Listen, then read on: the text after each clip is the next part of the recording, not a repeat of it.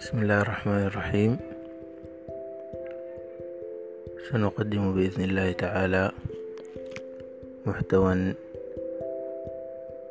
عبارة عن محاضرات في العلوم السياسية والإحصاء الاجتماعي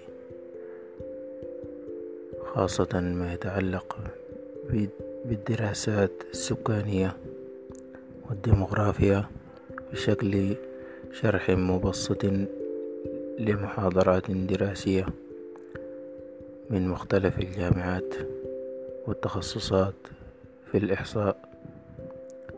بالإضافة إلى محتوى